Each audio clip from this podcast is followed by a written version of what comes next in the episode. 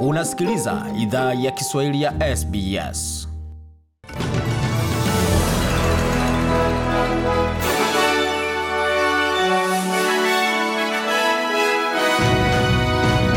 Wasikiza idhaa ya Kiswahili ya SBS na hii hapa ni taarifa kamili ya habari. Scott Morrison atawasilisha yeye binafsi muswada wa kupinga ubaguzi wa kidini bungeni ambao serikali iliahidi kabla. Inatarajiwa mswada huo utawasilishwa Jumatano na kujadiliwa wiki ijayo katika vikao vya mwisho vya mwaka, kisha utafanyiwa tathmini na kamati ya uchunguzi ya Seneti. Bwana Morrison amesema kwamba mswada huo unaonyesha uvumilivu na, na kusawazisha uhuru na uwajibikaji. Peter Musaferidis ni mwanzilishi wa shirika la Cultural Infusion ameonya kuwa mswada huo unaweza sababisha mgawanyiko ndani ya jamii nyingi kwa sababu people will, uh, religious institutions will begin to look closely at Anasema taasisi za kidini zitaanza tazama kwa karibu zinaye mwajiri na kama zinaweza tosheka kuwa mtu huyo haambatani na maadili yao, basi mswada huu unaweza tumiwa kama silaha dhidi ya watu binafsi ndani ya jamii, na sitaki kuona hilo. Sitaki kuwa sehemu ya jamii inayotenga. Inatarajiwa kuwa mswada huo utaruhusu shule za kidini kutoa upendeleo wa uajiri kwa watu wa imani sawia, hali ambayo itaondoa mamlaka ya sheria za majimbo. Inawezekana wataalam wa kimatibabu watapewa ulinzi pia, ili waweze kataa kutoa baadhi ya huduma ambazo ni kinyume ya imani zao. Tukiendelea taarifa zingine ambazo tumeandalia, chama cha Greens kinatarajia kwamba chama cha Leba kitaweza kuwasaidia kuunga mkono kupinga kupinga kinachoita uhalifu wa mazingira na kuweza kuwasaidia kuzuia uwekezaji wa dola za walipa kodi kwa Betula Basin. Inasema kwamba chama cha Green kinatarajia kwamba itakuwa ni baada ya kongamano la Glasgow sema kwamba wanataka kuwasilisha katika seneti mswada wa kuzuia uwekezaji wa dola milioni hamsini kwa Betula Cooperative Drilling Program ambayo ni mradi wa kuweza kujenga bwawa la Betula. Kiongozi wa chama cha Greens Adam Bant amesema kwamba uchimbaji wa eneo hilo la kaskazini wilaya ya kaskazini itakuwa ni kuongeza asilimia kumi na tatu ya uzalishaji wa hewa chafu ya Australia kila mwaka. Akisema kwamba ameomba wote ambao ni wabunge huru pamoja na wabunge wa vyama vidogo waunge mkono mswada huo kupita, na anaomba kwamba chama cha Leba kinahitaji kujiunga nao katika mswada wa kesho. What part of no new coal and gas don't Labor and Liberal understand? Anasema ni sehemu gani ya um, na nishati ya makaa ya mawe na gesi ambayo chama cha Leba na Liberal hawaelewi. Dakika tano baada ya kongamano la Glasgow, mswada huo umepigwa saini na kuweza kuelekeza hela kuweza kufungua mmoja wa mgodi mkubwa sana wa gesi ya methane katika eneo la kaskazini ama wilaya ya kaskazini, ila yote hili linategemea msaada wa chama cha Leba, inategemea chama cha Leba kuweza kuzuia mswada huu kuendelea na kupita, alisema kiongozi wa chama cha Greens Bwana Adam Bent. Na sehemu za kaskazini ya New South Wales zinaendelea kukabiliana na mafuriko makubwa, wakati mvua nzito pamoja na dharuba ikiendelea kupiga eneo hilo, kwa mujibu wa ofisi ya utabiri wa hali ya hewa ambayo imetangaza kwamba hali ya mvua na hali ya dhoruba itaendelea kuwa katika eneo hilo hadi mwisho wa mwaka huu.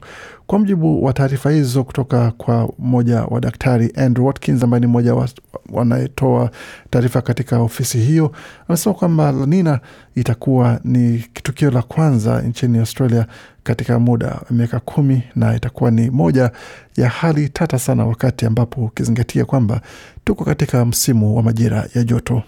In the Ocean, we've now into La Nina conditions.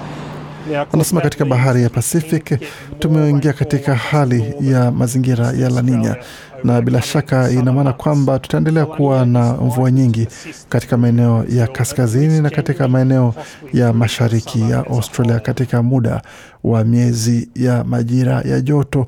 La Nina inaendelea kuwa katika hali hii na katika eneo hili hadi ifikapo Januari. Amesema kwamba itakuwa ni wakati ambapo msimu wote wa majira ya joto utakabiliwa vilevile vile kwa mvua kuonyesha kwamba mvua na mafuriko yataendelea kushuhudiwa katika hali ambayo inaendelea kuwa ya kutatanisha.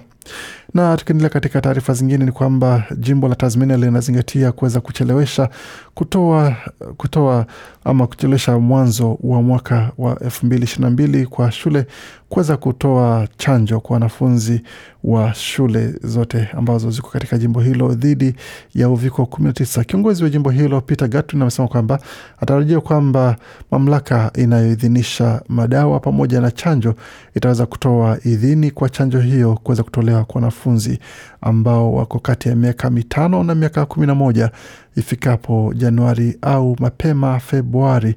Wanafunzi hao wamekuwa wameratibiwa kurejea shuleni katika wakati wa majira ya joto ambayo itakuwa ni tarehe nane Februari mwaka elfu mbili ishirini na mbili, lakini kwa mujibu wa serikali ya, ya Tasmania ni kwamba wanatarajia kwamba hali hiyo inaweza ikacheleweshwa kwa kidogo ili chanjo hizo ziweze kutolewa. Na katika taarifa zingine kuhusiana na tabasamu pamoja na machozi ya furaha na hali ya kukumbatia pamoja na watu kuungwa tena kihisia katika uwanja wa ndege wa Adelaide baada ya watu kuruhusiwa kuanza kusafiri tena kati ya majimbo na baada ya siku mia hamsini ya mpaka wa Adelaide ama kusini Australia kufungwa. Kwa wale ambao watu ambao wamepata chanjo zote mbili wameruhusiwa kwanza kurejea tena baada ya kupitia katika eneo ambayo inasema kwamba entry check essay inakuwa ni, ni kivuko kipya cha mpaka kinachowaruhusu wale ambao wamepata chanjo kuweza kutumia kuingia jimboni humo.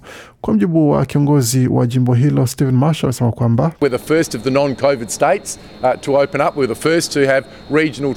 anasema sisi ndio wa kwanza wa jimbo ambalo halina COVID kuweza kufungua tena, na sisi ni wa kwanza katika eneo hili kuweza kuruhusu usafiri kati ya maeneo ya Australia pamoja na kanda za Australia. Vilevile. vile, ni wa kwanza kuruhusu wanafunzi kurudi shuleni na tulikuwa wa kwanza kuweza kutoa ruhusa kwa watu kuendelea kufanya upasuaji wanaochagua wenyewe. Kwa hiyo tumechukua mipangilio ambayo inafaa na mipangilio ambayo inastahili kwa kufungua mipaka yetu kwa siku ya leo. Kwa hiyo ni watu ambao tu wamepata chanjo ndio tunaweza kuwapokea, lakini tuendelea kufanya kuisha kwamba wale ambao wanafanya haki nao pia wanaweza kuvuna mazuri ya mpaka wetu. Tukielekea moja kwa moja katika taarifa za barani Afrika ni kwamba waziri mkuu wa Ethiopia Abiy Ahmed amesema kwamba yuko tayari kuelekea kwenye uwanja wa mapambano kuongoza wanajeshi wa serikali wanaopambana na wapiganaji wa asi. Katika taarifa iliyochapishwa kwenye mtandao wa Twitter, waziri mkuu Abiy Ahmed ambaye pia ni mshindi wa tuzo ya amani ya Nobel ya mwaka elfu mbili kumi na tisa amesema kwamba yuko tayari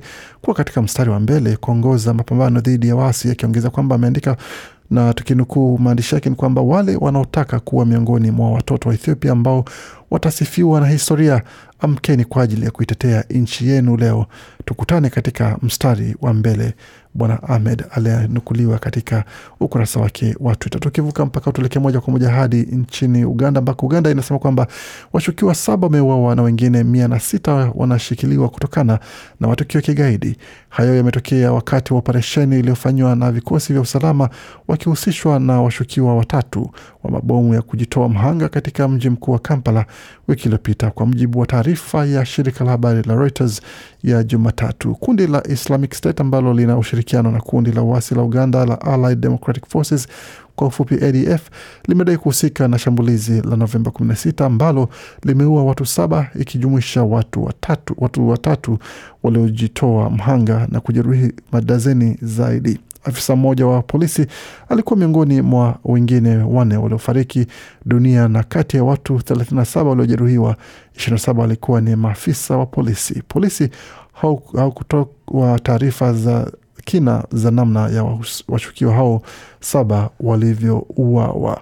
Tukielekea katika taarifa zingine ni kuhusiana na taarifa za Sudan ambako waziri mkuu wa Sudan Abdalla Hamdok Jumatatu amesema kwamba kuendeleza mafanikio ya kiuchumi baada ya kipindi cha miaka miwili kupitia na kupita na jambo lililofanywa arejee madarakani chini ya makubaliano na jeshi ikiwa ni takriban mwezi mmoja toka alipopinduliwa na jeshi. Katika mahojiano na shirika la habari la Reuters katika makazi yake mjini Khartoum, ambapo alikuwa amewekwa kizuizini toka Oktoba 25 jeshi lilipochukua madaraka. Hamdok amesema kwamba anaamini katika serikali yake ya sasa, anatateua watu ambao watakuza kiwango cha maisha ya watu. Vyama vikuu vya kisiasa na vuguvugu lenye nguvu la Sudan lililokuwa likiandamana kwa pamoja wameupinga uamuzi wa Hamdok kutia saini makubaliano na jeshi Jumapili, huku baadhi wakiita ni usaliti ama wakisema imetoa kinga kwa mapinduzi yaliyofanywa na jeshi.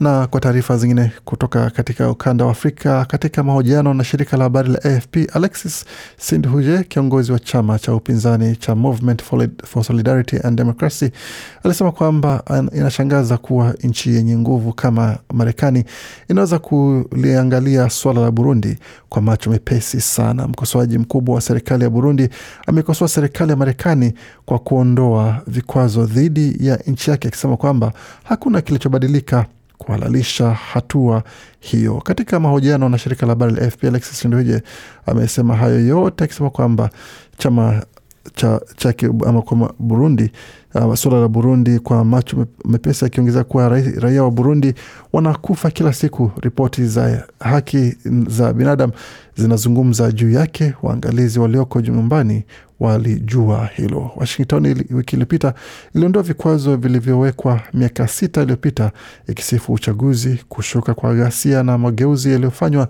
na Rais Evariste Ndayishimiye. Mwandishi huyo wa habari wa zamani ambaye kwa sasa anaishi Ubelgiji ni mmoja wa wapinzani wakubwa wa nchi hiyo, na kwa muda mrefu amekuwa mtu mwenye mtazamo tofauti.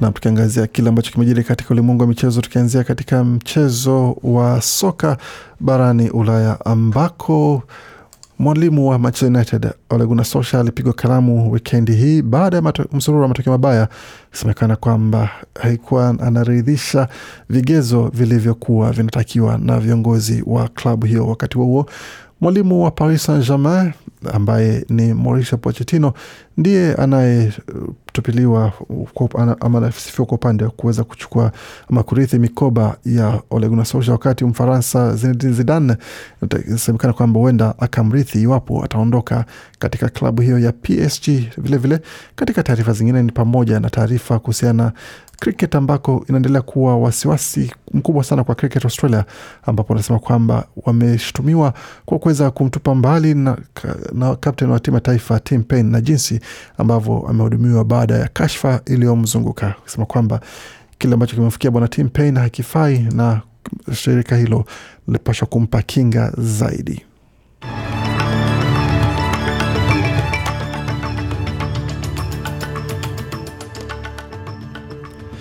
Tukiangazia hali ilivyo katika masuala ya ubadilishaji wa hela kwa sasa, dola moja ya Australia sawa na shilingi 81 na 13 za Kenya, wakati dola moja Australia sawa na shilingi 2578 za Uganda, dola moja Australia ikiwa sawa na shilingi 1662 na senti 64 za Tanzania, wakati dola moja ya Australia ni sawa na faranga 1439 na senti 16 za Jamhuri ya Kidemokrasia ya Kongo, wakati dola moja Australia sawa na faranga 1442 za Burundi, dola moja Australia ikiwa sawa na faranga 700 24 za Rwanda. Katika utabiri wa hali ya hewa tukianzia mjini Sydney ambako nyuzi joto kwa sasa ni 20.4, wakati Melbourne 25.9, Brisbane 21.6, Perth kwa sasa 22.8, Adelaide joto linahusika pale 25.7, wakati Hobart ni 20.5, Canberra 20.3 na Darwin basi ndiko makao makuu kwa joto kwa jioni ya leo, ambapo nyuzi joto kwa sasa ni 33. Kufikia hapo ndio mwisho wa taarifa habari ambayo tumeandalia.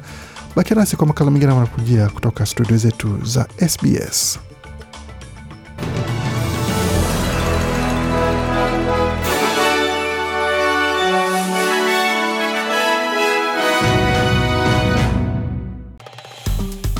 Penda, shiriki, toa maoni, fuatilia idhaa ya Kiswahili ya SBS kwenye Facebook.